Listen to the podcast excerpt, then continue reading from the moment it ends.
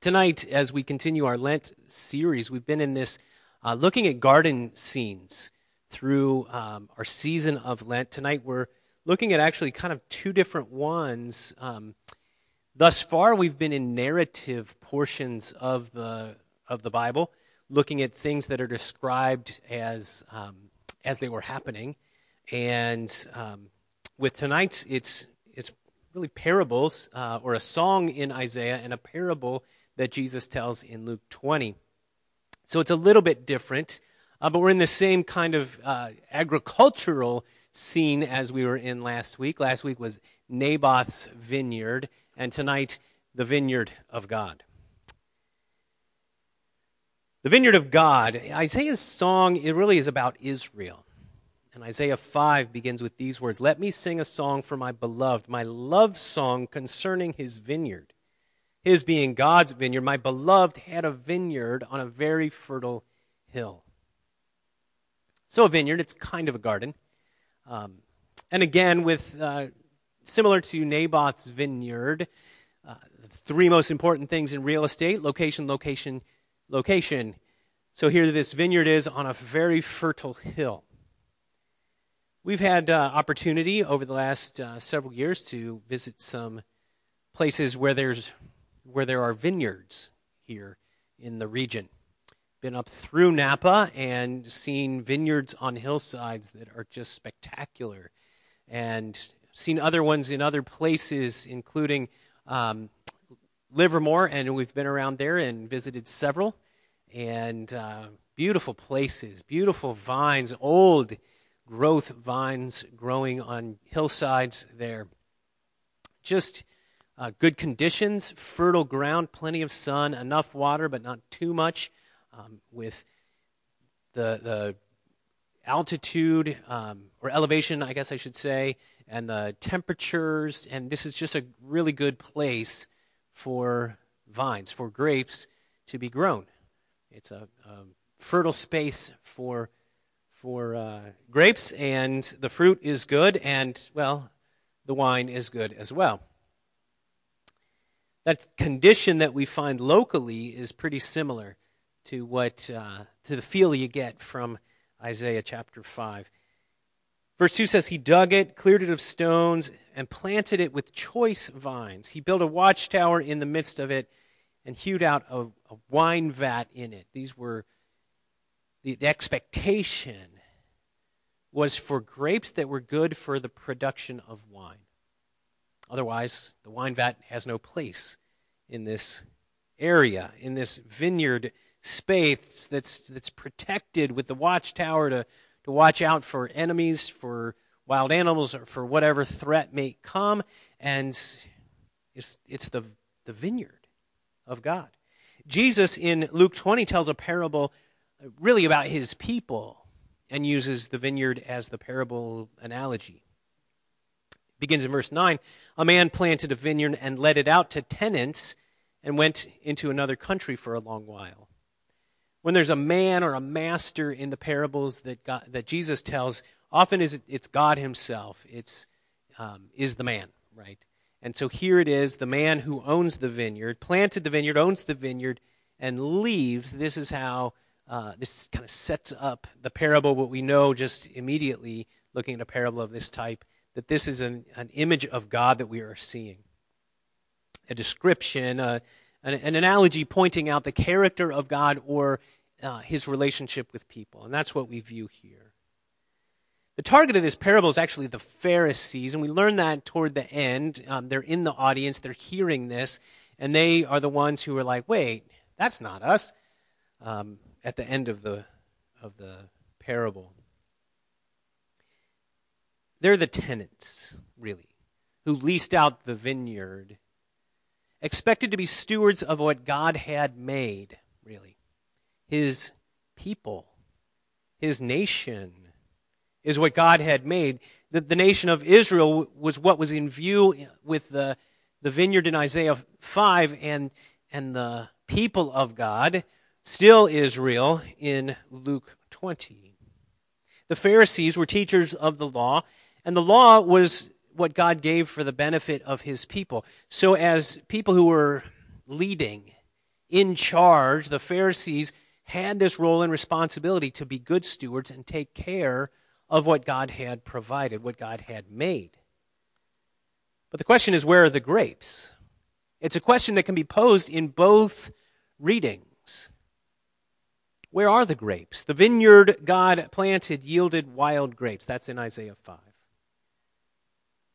Where's the fruit? You can judge a tree by its fruit, you can judge a vine by the fruit it produces. How are the people living? Really is, is the question that we can ask. The fruit to show for God's care was nowhere to be found. The fruit that should have been among God's people.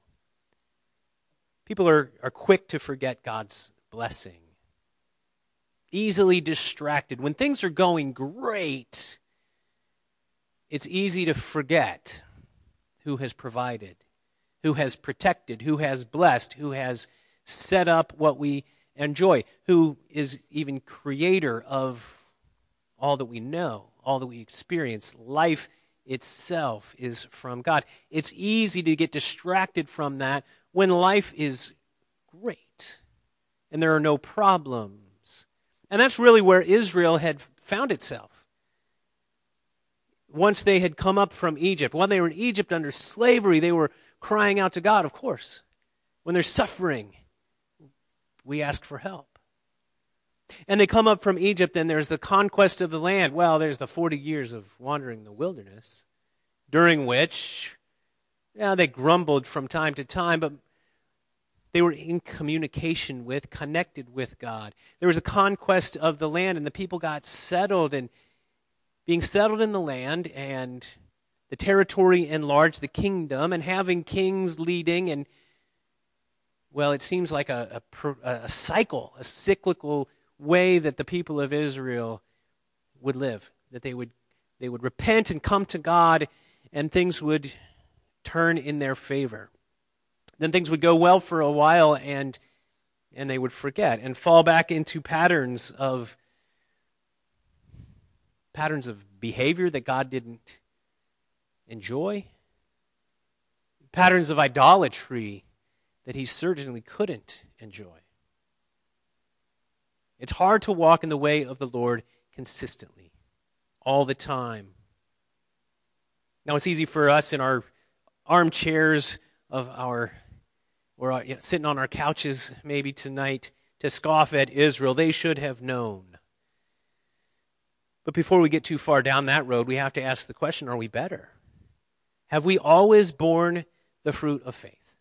Have we always been in touch with God? Have we always done the things we should do? Now, maybe we haven't fallen into patterns of idolatry. I mean, we're gathered here in a virtual worship service on a Wednesday night.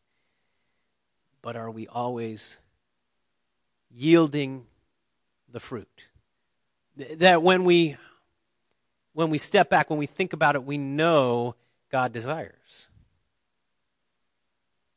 Turning to the parable again, the tenants in the parable returned no fruit.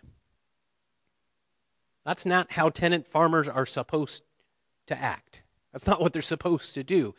If you're a tenant farmer, the agreement is you farm, you grow, and whatever it is you're growing or farming, a portion of it is the rent.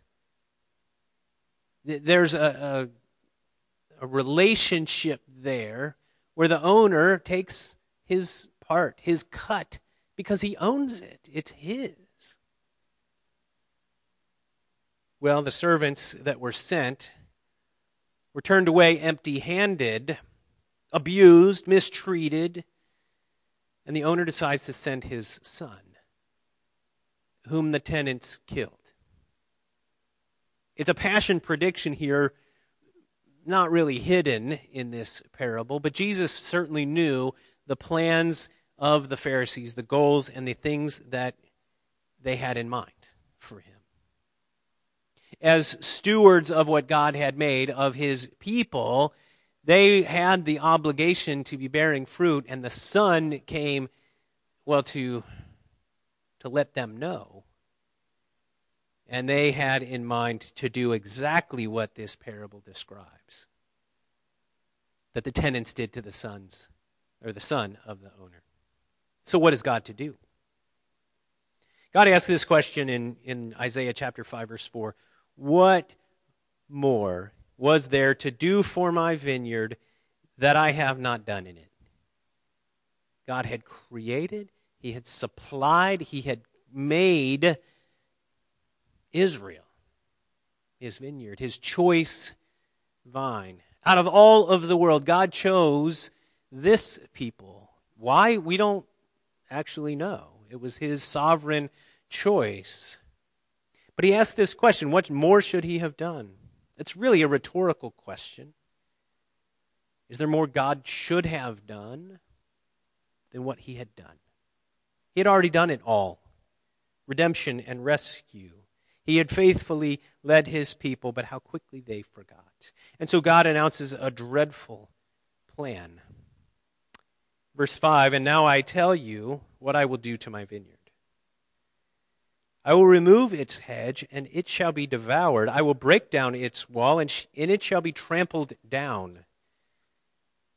And Isaiah 5 goes on to talk about making it a waste, and briars and thorns, and no rain. But what about his promise? I will never leave you nor forsake you. This sounds like forsaken ground, that this trampled vine would be in. With no hedge, no wall, no protection, not even rain. Did God carry out that plan? Did he let his vineyard get restored? Or, sorry, destroyed? The answer is yes. Isaiah lived at a time uh, toward the end of God's people living in the land. Exile was coming, Babylon was coming.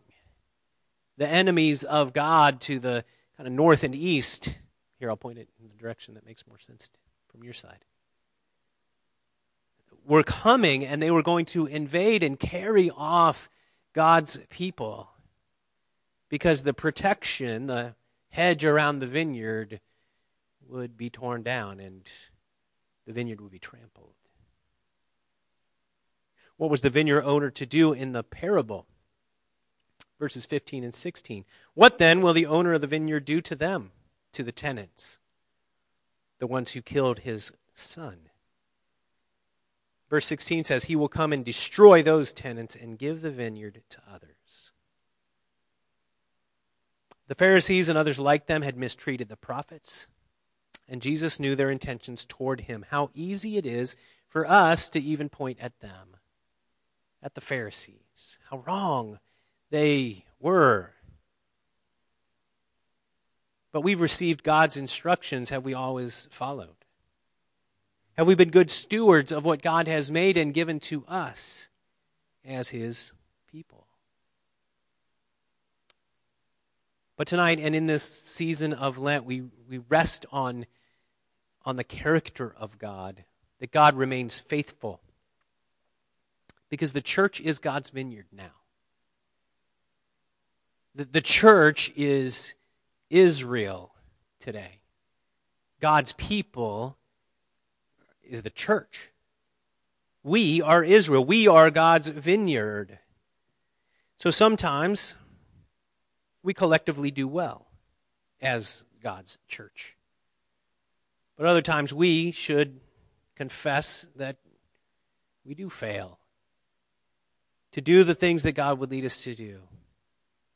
Sometimes we judge others in ways that aren't right or aren't fair. Sometimes we protect our territory. We want to we want to protect what we have as the church and well, the culture outside might seem like it's an enemy, so we build barriers and walls between ourselves as church and people who are outside the church. Other times we let our pride or ambition take over. And there's so many other ways that God's church has its own problems, its own issues. The Son comes to us through our failures and in our successes to bring us grace, to remind us of His presence. to serve us through the good gifts that he gives. Let us receive the Son and honor him. And let's bear the fruit that displays our faith, our love, our hope, our repentance, till God restores the garden. Till the garden is restored. Let us demonstrate our faith by the stewardship of what he has given us selflessly living and showing the love that we've received from God. Amen.